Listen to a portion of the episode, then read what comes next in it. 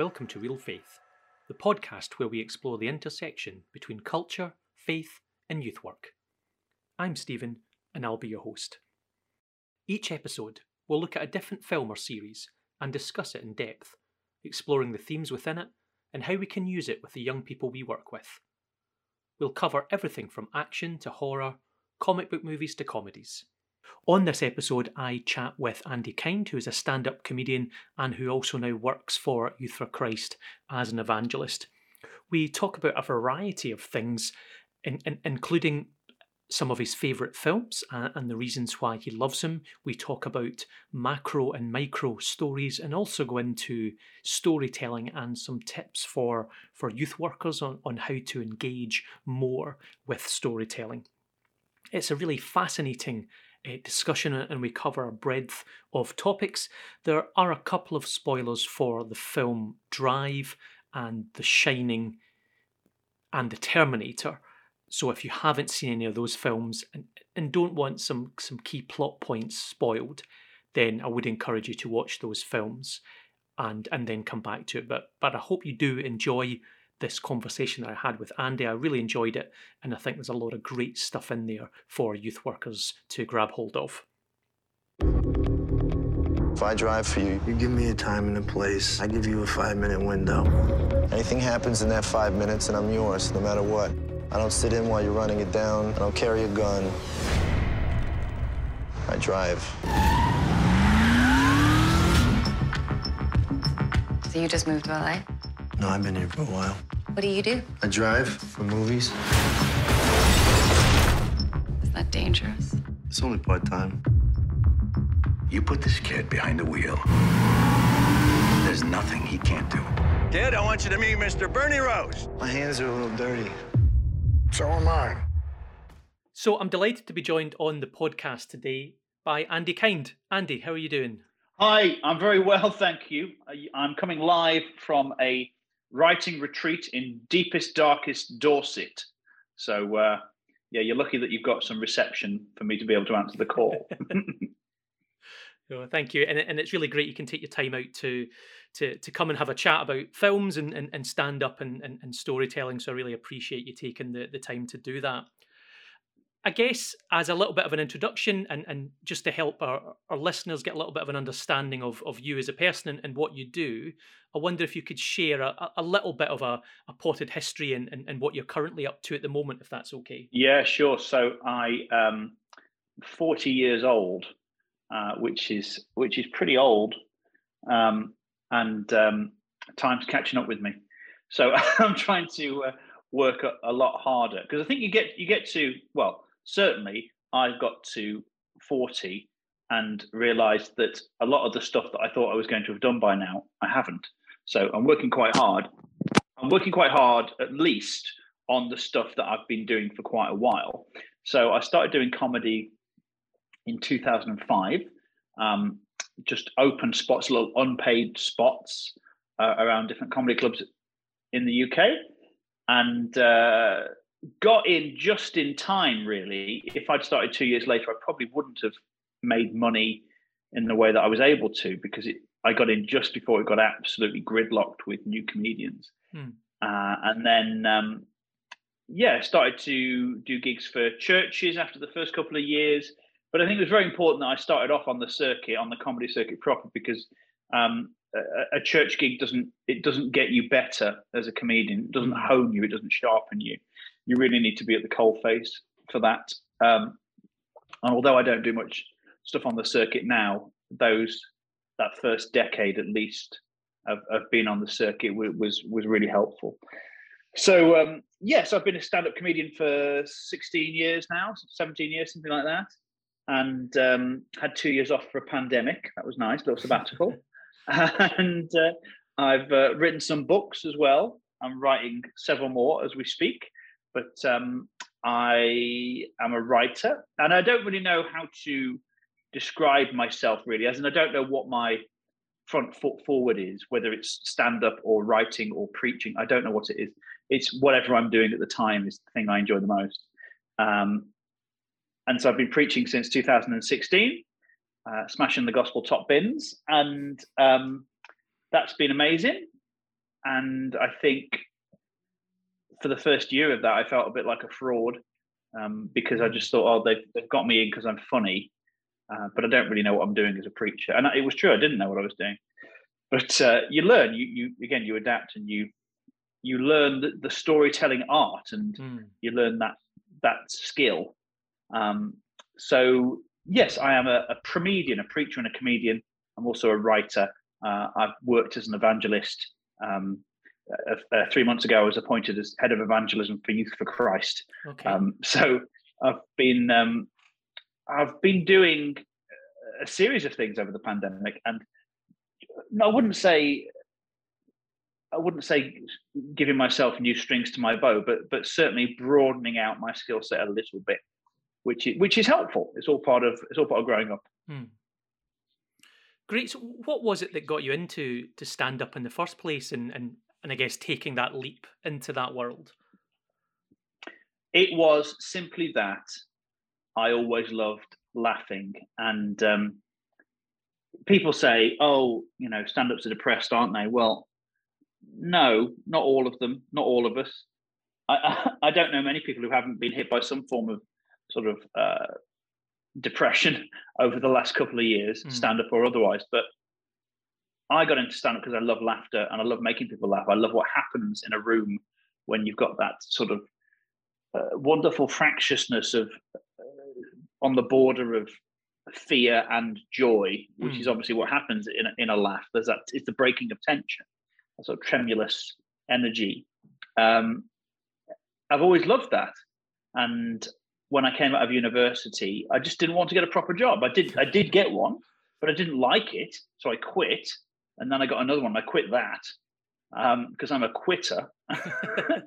people people say, "Oh, you know, don't don't quit. Do quit if it's not the right thing.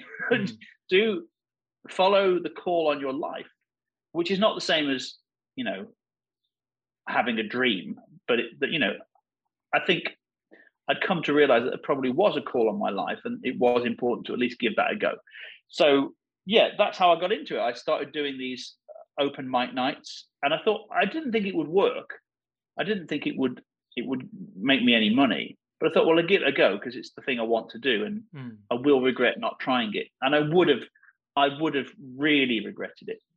I think I could have, I think I could have been quite a good barrister because I, lo- I like to argue, but um, and so I would have been really wealthy, but uh, I would have really regretted not doing stand up. So, hmm. so there we go. Yeah, no, great for sharing. And, and and I guess this is a little bit of a tangent, but I'm just interested when you obviously a, a stand up comedian first and then kind of more recently have gone into preaching. Uh, I wonder when it comes to just to get a little bit of insight, if possible, when it comes to planning uh, a set for for stand up and then a, pl- planning a, a preach. Is there a crossover when it comes to those things, or or do you see them as quite different? Oh, that's a great question. I love this sort of question. I love I love talking about the mechanics behind uh, communication. Um, I have to be more prepared for a preach than I do with a stand-up routine. Uh, I always have to know. I always find if I don't know my first five minutes of a comedy set, I, I struggle a little bit I struggle to get into a rhythm. I need to know my first five minutes, and I need to know where I'm landing as well. I need to know what the final story is. Um, and interestingly, coming back after the pandemic, I, I, didn't do that. I just went on and riffed a little bit. Um, but I found myself just a little bit insecure on stage because I thought, well, I don't know where I'm starting. I don't know how I'm ending. So it will be funny, it will be good, but it, it might be a bit uh, iffy at times. Whereas now that I've started going back to the old routine of planning out the first five minutes, knowing where the first half ends, knowing where the second half ends, I just feel much more relaxed on stage. And of course, that helps my brain to think quicker and um, allows those little vignettes to be created during the show, the little spontaneous banters. Um, whereas with a preach, yes, I mean there is there is room for um, I've got to be very careful though, because my mind, the way my mind works is I'm constantly making connections between disparate ideas. So I mm. am always inclined to add another thought and say, oh, whilst we're on the subject, those little soliloquies, like little uh, conspiratorial asides whilst mm. I'm preaching. Um, the breaking of the fourth wall. I'm always doing that because that's how my mind works. So I actually, to avoid doing that too much and to avoid overrunning massively, which is my the number one critique of, of my preaching, uh, is that I go on for far too long, and and I would always say, well, you know, because people say, "Oh, you shouldn't preach for 20 minutes." I I should preach for 20 minutes if I'm very entertaining. 20 minute 20 minute preachers are for people who don't have any stage presence. That's not me, friend. So I should I should preach for as long as I like. But actually, it's more about it's more about um, people having to pick up their kids from the creche and stuff mm. like that. So I have been uh, I have been selfish on occasions, and certainly post pandemic, preachers are shorter now anyway because yeah. people can't cope with longer preachers at the moment. So you are asked to do sort of 15, 20, 25 minutes tops, which I think is too short. I don't think that's enough time for a, a, a preach, actually. That would just be my view. Um, it's not a TED talk. It's supposed to be something a bit meatier. It's supposed to be the thing, thing to set you up for the week. Um, and um, people have short attention spans, but they they've come to church, so they sh- they should be they should be okay with hearing someone talk mm. about the Lord. Um, but anyway, I digress slightly, which I'm again making these weird tangents. Is exactly what I do.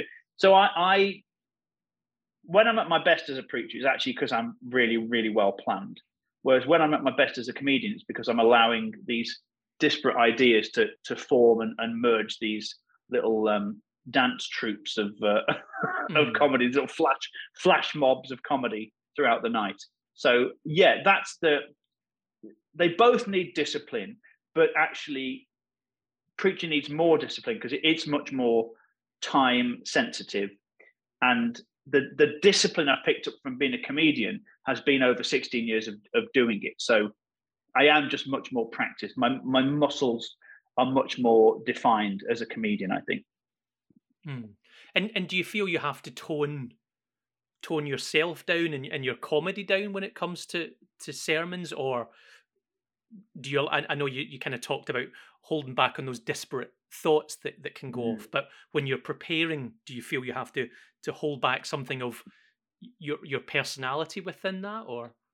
Not my personality, no, but that, I mean, again, another fantastic question. Not my personality because even on stage as a comedian, I'm simply an exaggeration of who I am. And I probably am an exaggeration of who I am as a preacher, but just a slightly different face of the carousel. But it's all mm. me.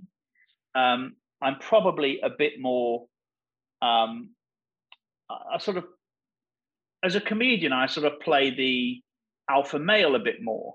I'm more alpha on stage than I am in real life. Okay. Um, whereas as, as a preacher, I'm a bit more sort of archaic, a sort of the the gentleman preacher in the bowler hat. I like the Victorian dress, so I tend to I tend to dress quite smartly. I tend to uh, poshen up my voice a little bit at times, um, and it's it's playful. I'm playing around, um, but I'm not being frivolous with it. Yeah. Actually, I think one of the for me, you know, Augustine, Saint Augustine said that one of the three things that preaching should do was um, delectare, which is to rivet and delight. I don't, I don't know, and I'm not even saying that I am one, but I don't know many preachers who rivet and delight with their preaching. Mm. Um, so I'm trying, I'm trying to, um, I'm trying to prove and and to prove and to instruct probare, um, and I can't remember what the third one is, but yes i mean that i i have been called as me to do what i do. So you're trying to connect people with jesus. But actually you know i just think it the advice people give the advice that preachers give other preachers it, it just feels to me a little bit remedial at times. It's like when uh, it's like a football manager saying oh just play 4-4-2 well that's great in certain circumstances but that doesn't work against a, a, Jurgen Klopp's Gegenpress, mm. you're going to get absolutely taken apart. There's more than one way to do things, and I think actually you've got to you've got to play to your own strength. And my strength is not theology. It's not. I'm not a theologian. My strength isn't um, sort of rigorous, systematic presentation. My strength is my personality and my my passion and my ability to. I think again when I'm doing it well, which I don't always do, my ability to stimulate the mind and the heart. Um, so I think I I take it very seriously, but I think I, I stopped worrying about. Um, I mean, don't get me wrong. I hate negative feedback. I hate it. I don't take it well, but to be honest, but I've stopped worrying so much about whether people think I'm preaching in the right way, Mm. because it's something that I think about a lot, and I'm bounce, you know, bouncing it off prayer walls all the time. So, Mm. um, so yeah, there we go. Another roundabout way of answering a question there, Steven. Yeah, no, no, no, that's great because I know for me, like within my role, I'll I'll lead maybe one or two services a, a month within within the churches that I work for, and and and definitely the, worst response that that I ever get is when someone goes, "Oh, that was nice," like when they, Yeah, kind yeah. of shake your hand at the end, and and I would much rather them say, "Oh, I, I really disagreed." With you in this, or I really didn't like that in, in comparison Mm-hmm. to, well, that was nice, thank you. Yeah, I, I hate it when people say, I hate it when people say, oh, thanks, that was very entertaining. Because actually, I'm not trying to do that either. No. I'm not the the end goal is not entertainment. The end goal is for people to leave wanting to share the gospel Mm. and um, and to share God's love with people. Because I am an evangelist as well, and and you know the primary role of an evangelist is to equip equip the saints for acts of service. So that's what I'm absolutely trying to do. But my my modus operandi and my method is is diff, is different maybe than it it would be expected. But I'm I'm not simply trying to entertain or give people. You know, it's not. Someone said, "Oh, nice to have a break from normal sermons." I don't know what you mean by that. No. Don't tell me that you laughed it. Don't, tell me that you laughed. Don't tell me. Don't even tell me that you heard a good talk. Of course, Mm. it's a good talk. I've done this for 17 years. I've been on stage for 17 years. It would be surprising if it wasn't at least good. Mm. But what? How has it? How has it impacted your life? What are you going to? What have you learned about God? What have you learned about how, His love for you? How has how has it broken chains and broken down barriers? These are the questions I want. I'm interested in in hearing people answer. Not as you say, that was nice or that was uh, good or that even that was food for thought. Because actually, people don't people don't eat thoughts; they dismiss them. Mm. No, that's good. Uh, thank you, and and I'm sure we'll we'll come back to stand up and, and, and, and storytelling. Obviously, the the main thrust of the of the podcast is around Mm. around film, but we'll obviously have a, a, a wider conversation around around storytelling and, and, and your experience as well. But I thought maybe start with with a, a general chat about maybe some of your favourite films and Mm. and maybe what it is about those films that, that make them a favourite. So for yourself then Andy, what if I was to ask you what what are your favourite films, what what kind of response would you give me?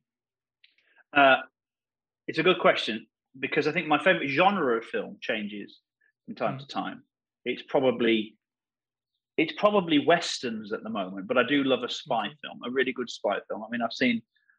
I would, I wouldn't class it as one of my favorite films, but I've seen Tinker Tailor Soldier Spy about six times, just because I love the atmosphere of it. I just love that sort of dingy, grainy Cold War sort of sepia tone to it. Really, Mm. um, and uh, yeah, the sort of uh, the paranoia, and I love I love seventies thrillers for the same reason. That sort of slightly para- paranoid um, anxiety that um, that seeps through. Invasion of the Body Snatchers. So Invasion of the Body Snatchers with Donald Sutherland. That's one of my favorite films.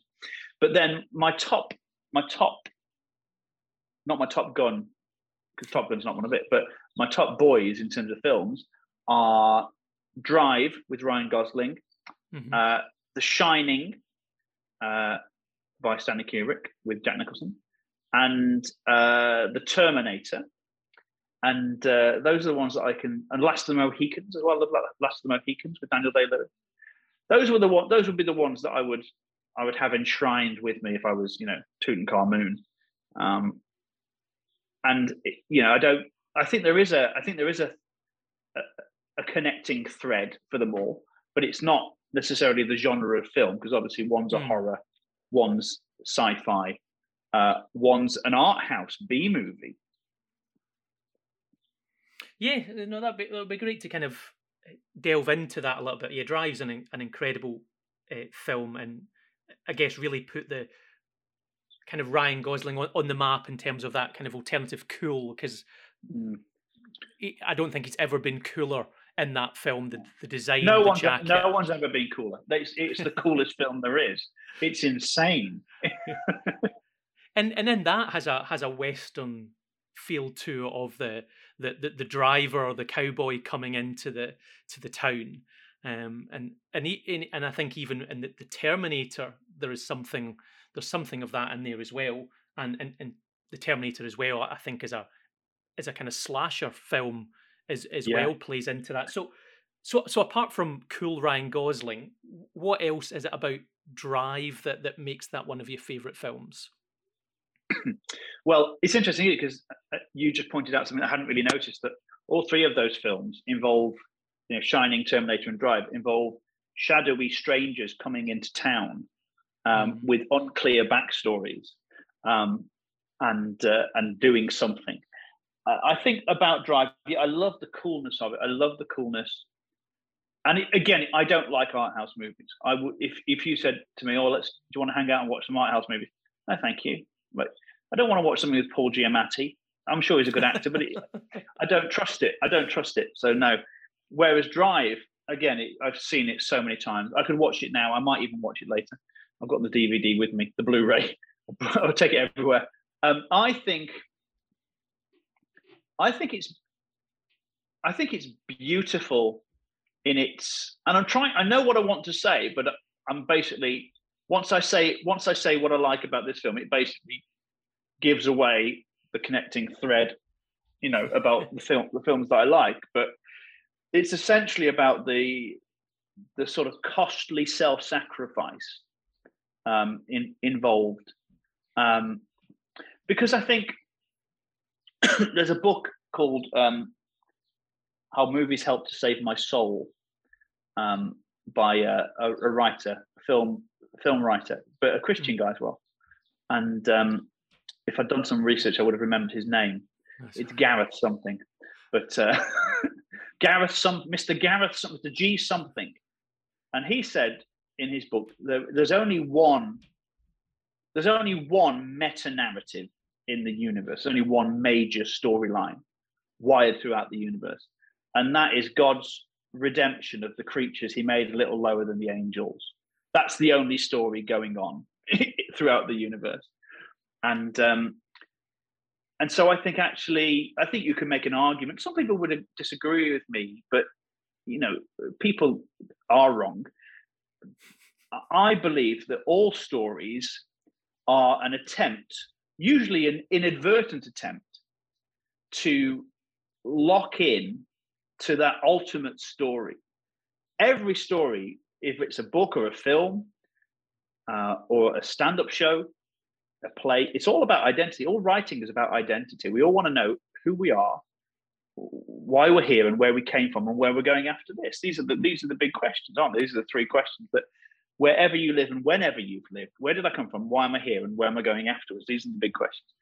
And I think the the the thing about drive is that you have this you have this mysterious nameless character who who loves somebody loves somebody that he almost has no right to love and is prepared to lay down his life for that person. Um, and i think the, the the beauty of drive is in the is in the sadness of it because we don't see that story redeemed. Hmm. you know we see at the end we see him dead essentially and then there's a blink spoilers spoilers ahead. We see him sitting in, under the sun in his car and he looks like he's dead. And then there's a blink and he and he wakes up but his his side is pierced. Hmm. he is he has been pierced in the side. He's wounded. Uh, he is he's bleeding out emotionally and physically. And we see him driving off and we don't know that you know, the screen cuts very abruptly to black. And we don't know what happens. We don't see the redemption. And we never find out his name. Uh, and we never know what happens, but we assume that he's never able to go back to the Carey Mulligan mm. character, mm. whom he was so ready to die to die for. So it's the it's the hero's it's the hero's journey, but it's the Christ journey as well, isn't it? Really, it's the it is the Christ figure, and um, it's the it's the inversion of that sort of romantic comedy idea, or sort of yeah, romantic ideal of the hero gets the girl because he doesn't. Mm. And uh, and again, that's I think what's happening at, at, at, the cross is that God isn't getting what he wants at the cross. Jesus isn't getting what he wants. He's doing what he's doing the right thing, but the right thing leads to to death, and ultimately there's a redemption. But the stages, the real there is real death before mm. resurrection, and I think Drive brilliantly, perfectly shows the death, but stop short of showing the resurrection. Which uh, you know, as a Christian, I want to say, oh, but there's a you know there's a better story, but that's okay because Drive is not a Christian film. It's not an attempt. Mm. It's not an attempt to, and this is where people need, particularly Christians, we need to watch films better. We need to stop judging things morally and understand what films are trying to do artistically and creatively. We need to judge them on their own merits, not judge them by some rubric or standard of morality that we've inherited mm. from, you know, the baby boomers. films are films only need to be judged on what they're trying to do, and what Drive is trying to do brilliantly is, is to tell a love story of, of sacrifice um, without pulling any punches, and that's why it's such a brutal film. It's such an ag- aggressive film, but but life is like that, you know. Mm. Um, Thomas Hobbes said, didn't he, the, philosopher, that life is nasty, brutish, and short. Um, and to be sort of, to be an, there's too much an anemic, uh, sort of um, clinical, overly clinical prissiness about the way Christians talk about films and, and art. But art's supposed to talk about life as it is mm. and ask question and ask questions about how it should be, not to not to paint this sort of uh, you know slightly 1950s American diner view of um, of society. Anyway, there we go. I've digressed. That's why I like Drive. yeah, no, no, that's great, and, and I absolutely agree. And, and and and part of the reason of this podcast is to to engage deeper with films uh, to to find the divine in there and, and to def, to find the the stories that reflect our own stories and, and, and why in the past in, in episodes that we covered the the new Scream film, we've covered the new Texas Chainsaw Massacre film because yeah, is it, there, there there are things in there that are worth exploring and, and, and discussing, and that's always been kind of my motive for for wanting to chat with Christians more about film and and, and go yeah. deeper with it, not yeah. not having those shallow discussions of well, I don't agree with the morals of it, so I'm not going to engage with it. It's yeah, that's about right. engaging with the good and the bad of it. I'm not saying that all that we should in, love every part of a film, just like I don't think we should love yeah. every part of Drive, but yeah, there's but there's stuff in there to to wrestle with.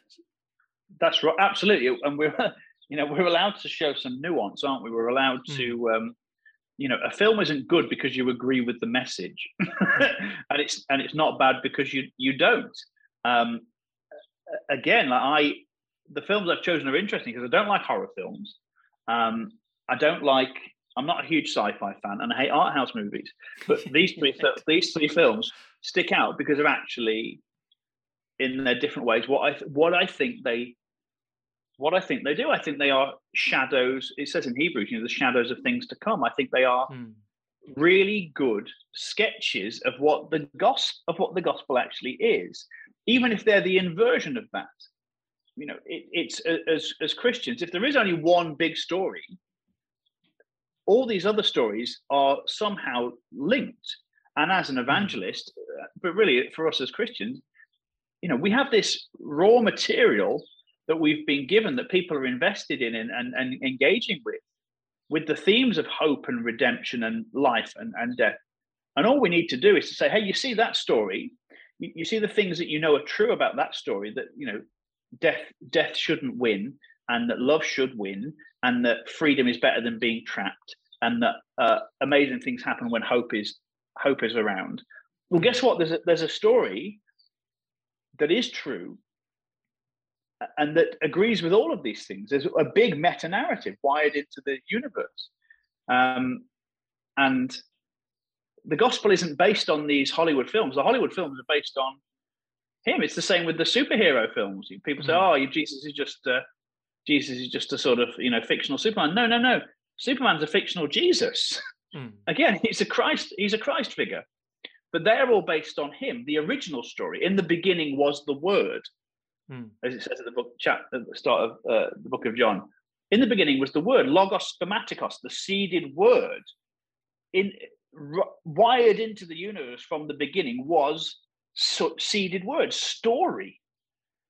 God's story and um, so we shouldn't be surprised if um, themes like hope and joy and, and fear and love and redemption and loss and separation are found in, in every single other story, even if they're corrupted or, or mistold.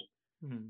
You know, we can, from an early age, kids are, t- are, taught to, you know, you have that have that sort of those blocks of different shapes and you fit them into the holes and Uh, initially as a toddler you just bang them and you just never get any in. But over time you learn where the, the holes go and you learn how to turn them.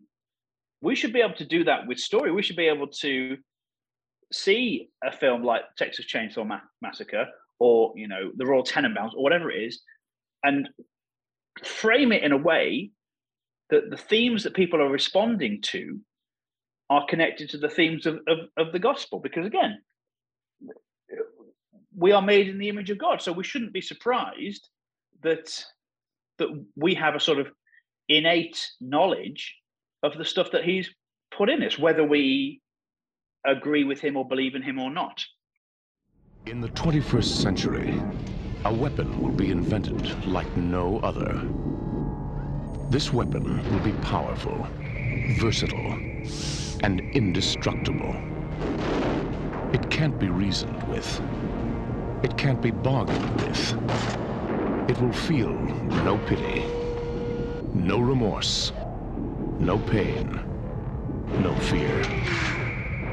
It will have only one purpose. To return to the present and prevent the future. This weapon will be called the Terminator.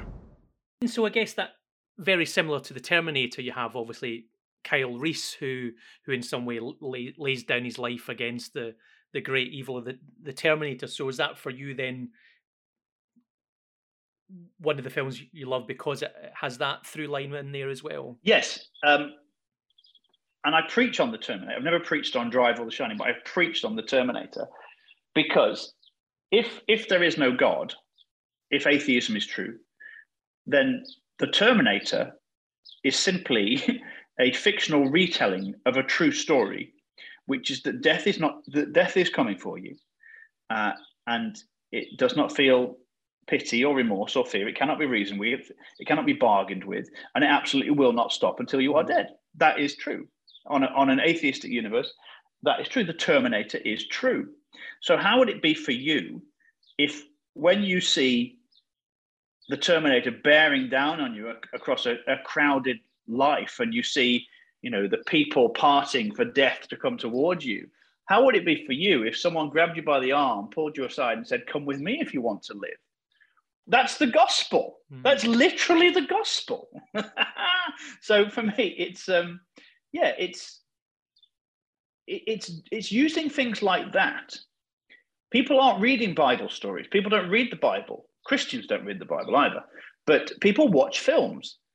So again, if there is one meta narrative, if there is one story, um, and when I'm preaching, I, I, often talk about big story, little story, because the the postmodern mind doesn't want to be told what to think, um, but you can help them how to think, and particularly for millennials down, Generation Z, and alpha you know they they they know lots of stuff about themselves. They're very self-aware. And so uh, telling them what telling them what is true when they don't agree isn't going to get you anywhere. Whereas telling them what they already know to be true and then showing how that draws a line to the big story. So when i when i talk when i preach on this i say look there's certain things that you have as your little story. You want to be loved unconditionally you want to be free. You want your life to have purpose to be about something. You know that death feels unnatural. You know that some things are really wrong. Um, you know hashtag love wins. That you know that means something. You want justice. You you and i might disagree on what justice looks like but you want justice. You know what hope and joy feel like. You don't just understand the words. You you, you apprehend the feeling of hope and again i might you and i might hope for different things and find joy in different things but hope and joy feel the same for me um, as, as they do for you, what uh, Rene Descartes would call qualia, uh, quale, these little qualia, sort of the innate experience of, of things like hope and joy. Um, so that's our little story. And then the question is, is there a big story that makes sense of that? Is there a grand narrative that, that makes sense of those things? And yeah, there's one. There's one story where, you know, we're loved unconditionally and justice really will be done. Every tear will be wiped dry. There really is such a thing as freedom and peace, and hope will be fulfilled. Joy will be satisfied. Um, so that's how I preach, and I think you know the that's what that's the approach I'm taking when I'm talking about films and watching films. That's what I'm looking for in films. I'm looking for the raw material with which you can fashion essentially gospel vignettes. And you, as you've noticed yourself, you can find them anywhere because it's mm. it's it's in all story. Yeah, no, I, would never, I'd, I'd never thought of the Terminator in that way of this kind of yeah, atheist worldview of of death ultimately coming for you. And yeah, no, I, I think that's a really fascinating uh, way of looking at, and that then that come come with me if mm. you want to live no, that's a, a yeah a, a, really fascinating jumping yeah. off point for for discussion. I guess then moving on on to the Shining, I'm I'm, I'm keen to hear if the, the sacrifice mm. narrative that you find potentially in there, um, and and and how you how you use that. Yeah, so that's more yeah that that's more of an outlier. So I don't I suppose it's not the sacrifice narrative, but I suppose um, with The Shining, and again, Kubrick wasn't bothered how people analysed his films. He he he wasn't keen to, hmm. you know, write an author's note on stuff. Um, so, The Shining, as all the Netflix documentaries prove, has as many as as many different theories as as as there are people to have hmm. theories. My theory, which I don't think for a moment is definitive, but the way I see the film is that actually the, the hotel is hell. The hotel itself is hell. And um, and represents the demonic. And what the demonic does is it spreads fear and uncertainty, it causes division. So you, see this little trinity of a family father, son, mm. and, and wife and you see them being divided. But the hotel, the hotel picks picks them apart and goes for the weak spots and um, and tells lies and and asks questions. Um, you know, when Jack says when he's in the bar, "I'd sell my soul for a drink," it's at that point that the mm. the really creepy butler Grady appears to him. Um, and again, in the in the Genesis account, in the Garden of Eden, the first question that Satan asks of humanity is, did God really say that? One question to sow doubt, and that's what's happening in the shining, just sowing, sowing doubt, going for the weak spots, um, going after addiction, uh, tear, tearing down and tearing apart family structures. And ultimately, absorbing absorbing people, particularly Jack, into hell by a series of choices. You know, mm. it, if, if you have a sort of functional view on on hell of God will punish people for not believing, it maybe doesn't work as well. But I think the the view where C.S. Lewis is quoted, "The gates of hell are closed from the inside," and actually we we become our choices. You see that happen with Jack. He becomes his choices. The more he chooses to engage with the evil in the hotel, the more the more it it fills him to the point where at the end mm. it turns out that he's always been there. Uh, he, he it's just a he is just a, a, part of the hotel. It's just part of the fabric. Um, mm. So there's there's just something really fascinating about that. But I, but then I like the fact that there's that. I suppose it's more philosophical than theological, but you've got the sort of free will versus determinism debate of with Danny, the young boy, will he just is is he deterministically programmed to just become his father, um, or can he make a free choice? Can he get out? And he does get out. They get out. He and, and the mom get out, and and obviously in Doctor Sleep, which is a, a very good film actually. Surpri- uh, mm. relieved. I was so relieved by how good it was. But uh, again, th- then in Doctor Sleep, you've got the you've got the sacrifice narrative, you've got the, the Christ thing because he does uh, lay down his life then. Um, but yes, I think The Shining for me. I mean, I just think it's it's just a brilliant film. It's so creepy, and again, it's got that. I mean, it's 1980, I think, wasn't it? So, but it's it's got that 70s feel of just mm. creepiness and sort of like the un the uncanny spookiness of it, which I just love. So yes, it's not quite the uh, self-sacrifice narrative, but it, but again, it, I think there's a strong. You can certainly talk, use it to talk about what the demonic does, or what hell is. You know, hell is what hell is what mm. happens when when God is not there, and um, hell is the absence of God.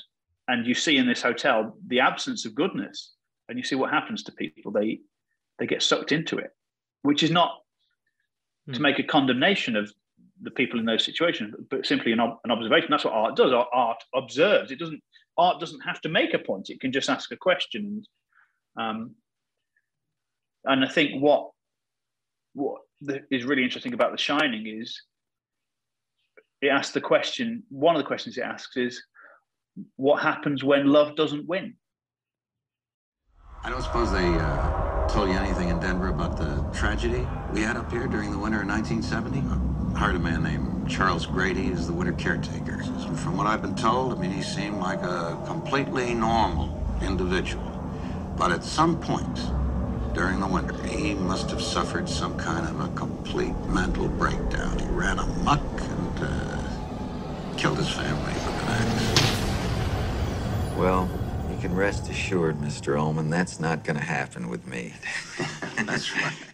I guess to talk wider then about about stories in general and, and, and storytelling, how how do you use stories even when it's in your your stand up and even in, in, in your preaching that might be helpful for for youth mm. workers when it when it comes to putting something together? I think with preaching, I mean, I am a storyteller as a comedian. So the reason I, I do stories is because I just think my a narrative driven comedian than I am a joke writer. I'm not a great joke writer. I've got some jokes, I've got some very good jokes, but I've got some after 16 years, I've got some very good jokes. Whereas someone like Gary Delaney has got thousands of really good jokes. Mm. Um, but so I think where I do well, where I play to my strength, is in is in stories like narratives with big punchlines at the end, where I can where I can build a scene. You know, I can I can add some mise en scène, like a, a, a good director, and um, and what tie stuff together. So then in preaching, it's interesting because obviously Jesus used stories. Mm-hmm people remember stories better than they remember facts. That is just a fact. um, so, because people don't just need, people don't just remember knowledge; they remember emotion, and they retain things in their emotions and not just in their minds. Mm. Um, but I also think that in our age where people do have such a short attention span, people don't tune out when you're telling a story. People don't zone out when you're telling a story, particularly a funny story, because they want to know when the punchline's coming. They're they're not they can't predict it in the same way. Whereas um, if you if you're giving a three point seven, I want to say three things about what the gospel is. It's you know it's good, it's holy, it's righteous, whatever whatever you want to say. Mm. You know that by the end you'll be reminded of what he's just said, so you don't need, you don't necessarily need to listen or what she's just said. You don't need to listen in the same way, and they are unpredictable. They are varied. They're not theory, um, and in the same way that preaching and teaching aren't the same thing, but information to the to the emotions as well as to the the brain. And you know drama human drama. Human drama is what everyone is obsessed with. Everything that we watch mm. on our screens is human drama. It's it's the internal conflict. And and a good story has that human drama. It has internal conflict there's no without conflict and resolution there is no story there, there's no story that exists. You don't tell you don't tell a funny hmm. story from holiday even without a problem and a resolution to the problem. You know, we had a we had a blocked toilet, and then all these weird things happened, and finally they got it they got it unblocked with hilarious consequences. But it's not a story without the initial conflict and then the resolution.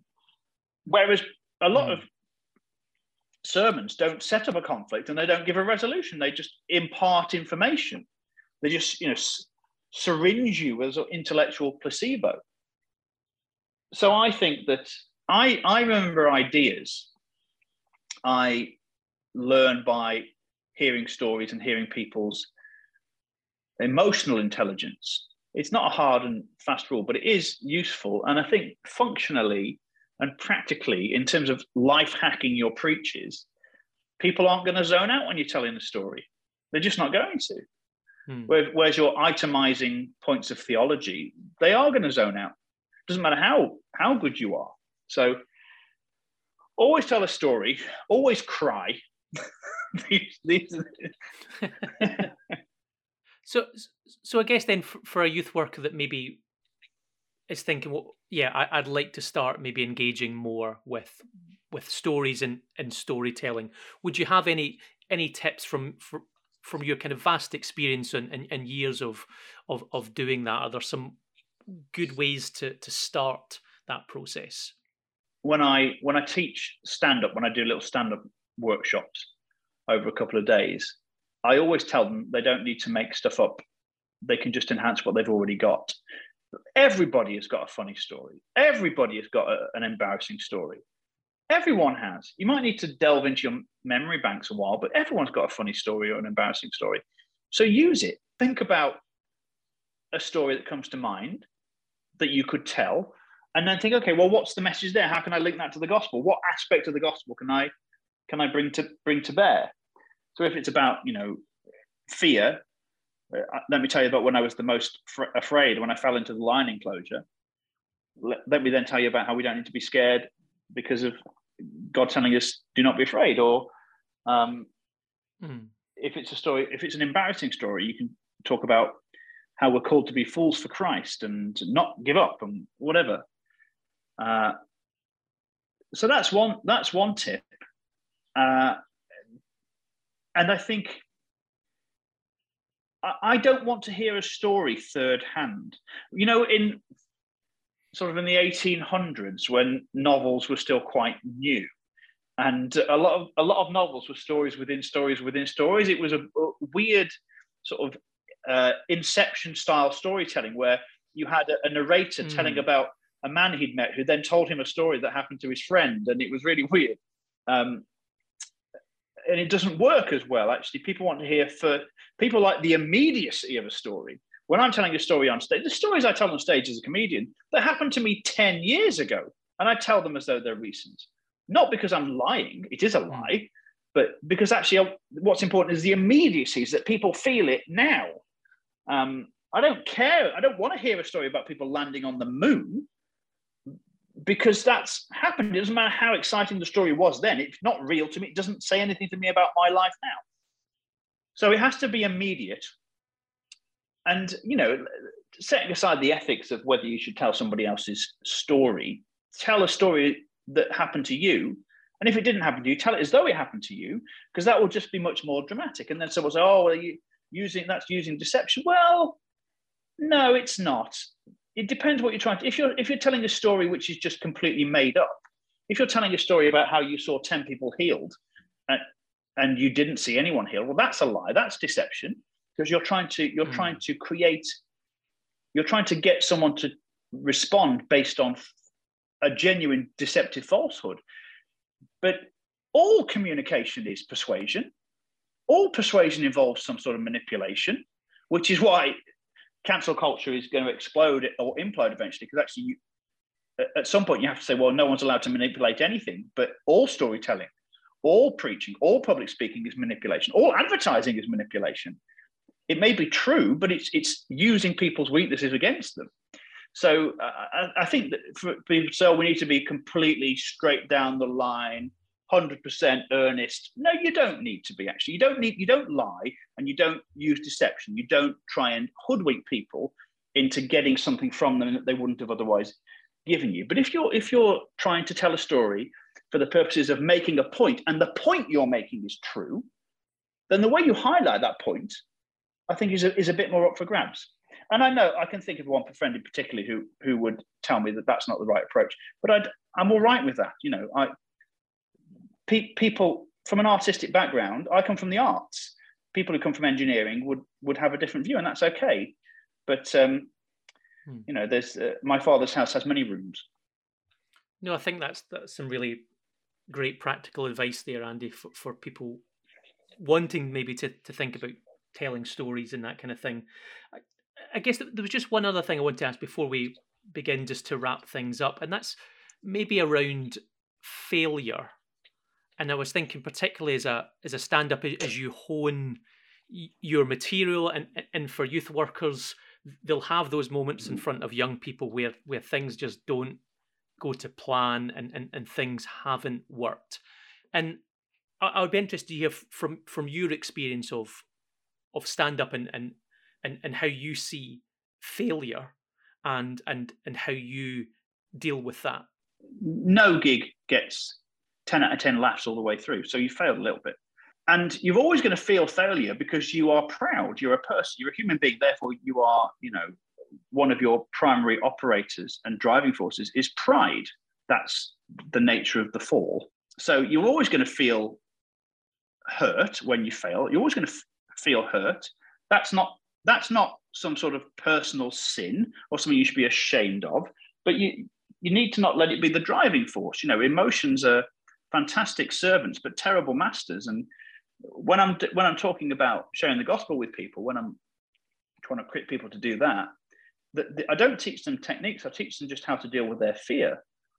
And the way to deal with your fear is not to try and get rid of it but to move through it to sort of show it the front door and then open the back door and let it out because you're always going to feel fear.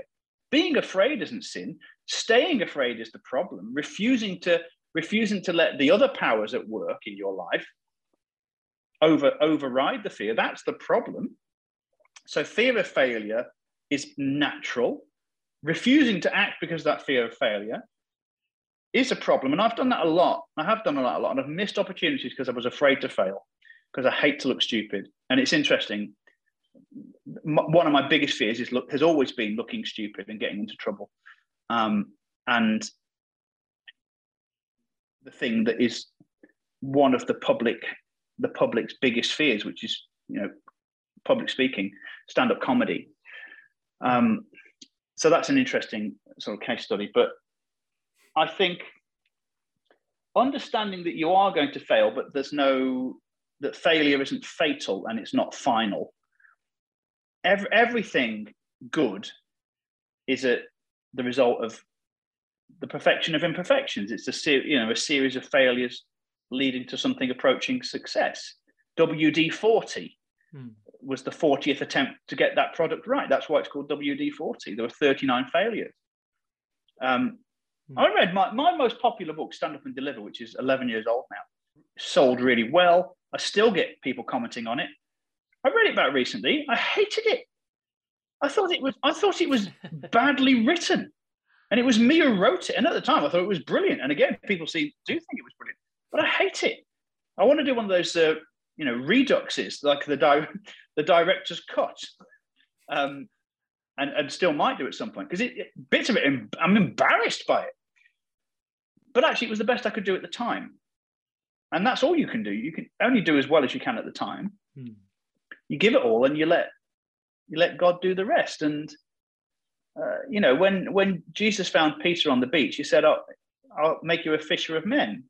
He used Peter's gifts and slightly redirected them. He didn't say, "You're going to have to retrain as a baker," because my plan is to make you a baker men. That wouldn't have made any sense, Jesus, would it?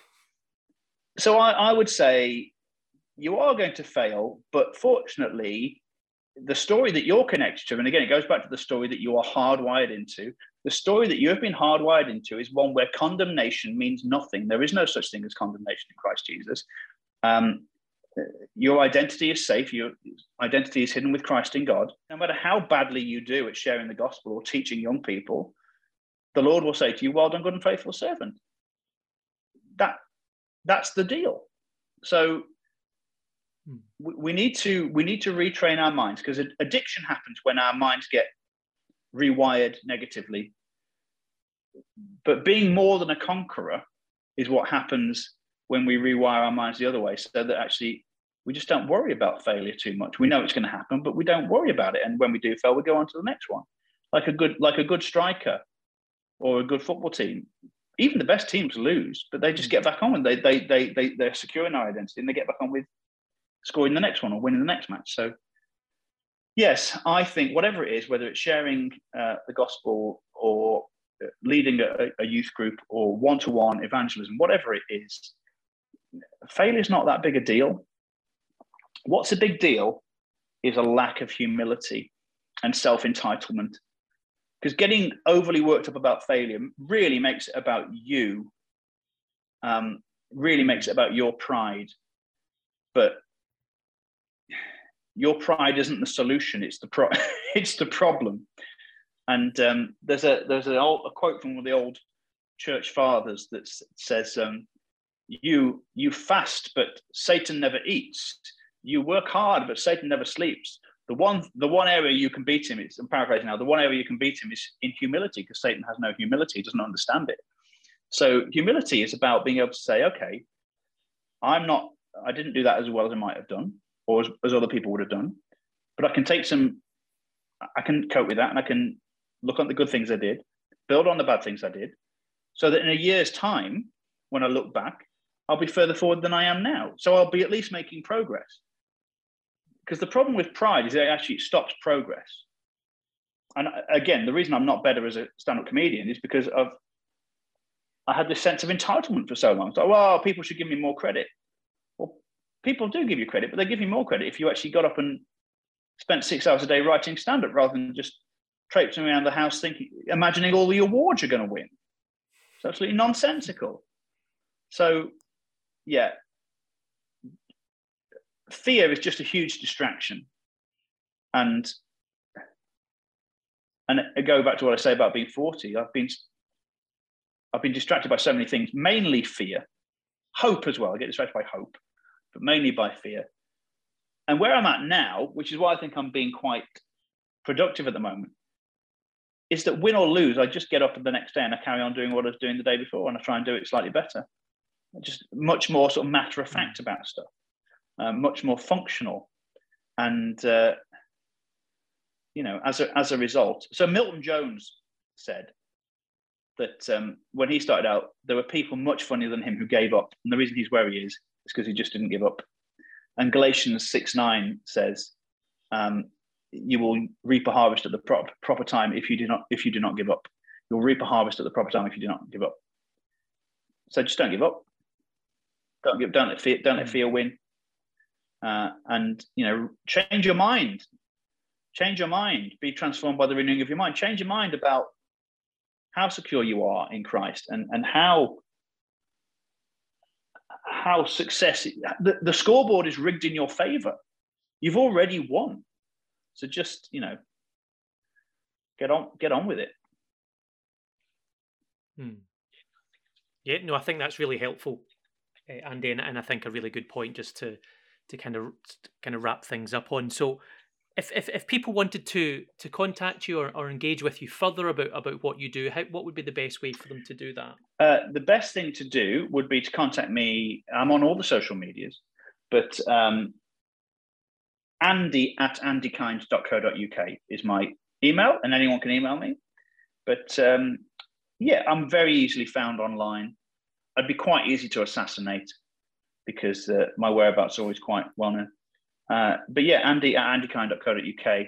That's great. Well, well, thank you again for for your time and and and and, for sharing and, and, and the insights that you've brought for us. It's been a real joy, actually. I've I've had a, a, a very a very very nice time. Thank you. Great. Thanks very much. So, a huge thanks again to Andy Kind for joining me to discuss a variety of different subjects and topics. I'd love to know what you thought of the episode and if you'd like to see more episodes like this that are more general in their content and, and discussing different films and areas of specialism with youth workers. So you can let me know what you thought by getting in touch on Twitter or on Facebook. If you search for at Reel Faith Pod on either of those platforms, please do get in touch. If you've enjoyed the podcast, I would love it if you would either follow or subscribe to the podcast and leave us an ideally positive review, as that helps other youth workers see what we're up to. But thank you again for downloading and, and listening to this episode on whichever platform you've found it, and look out for another episode coming soon.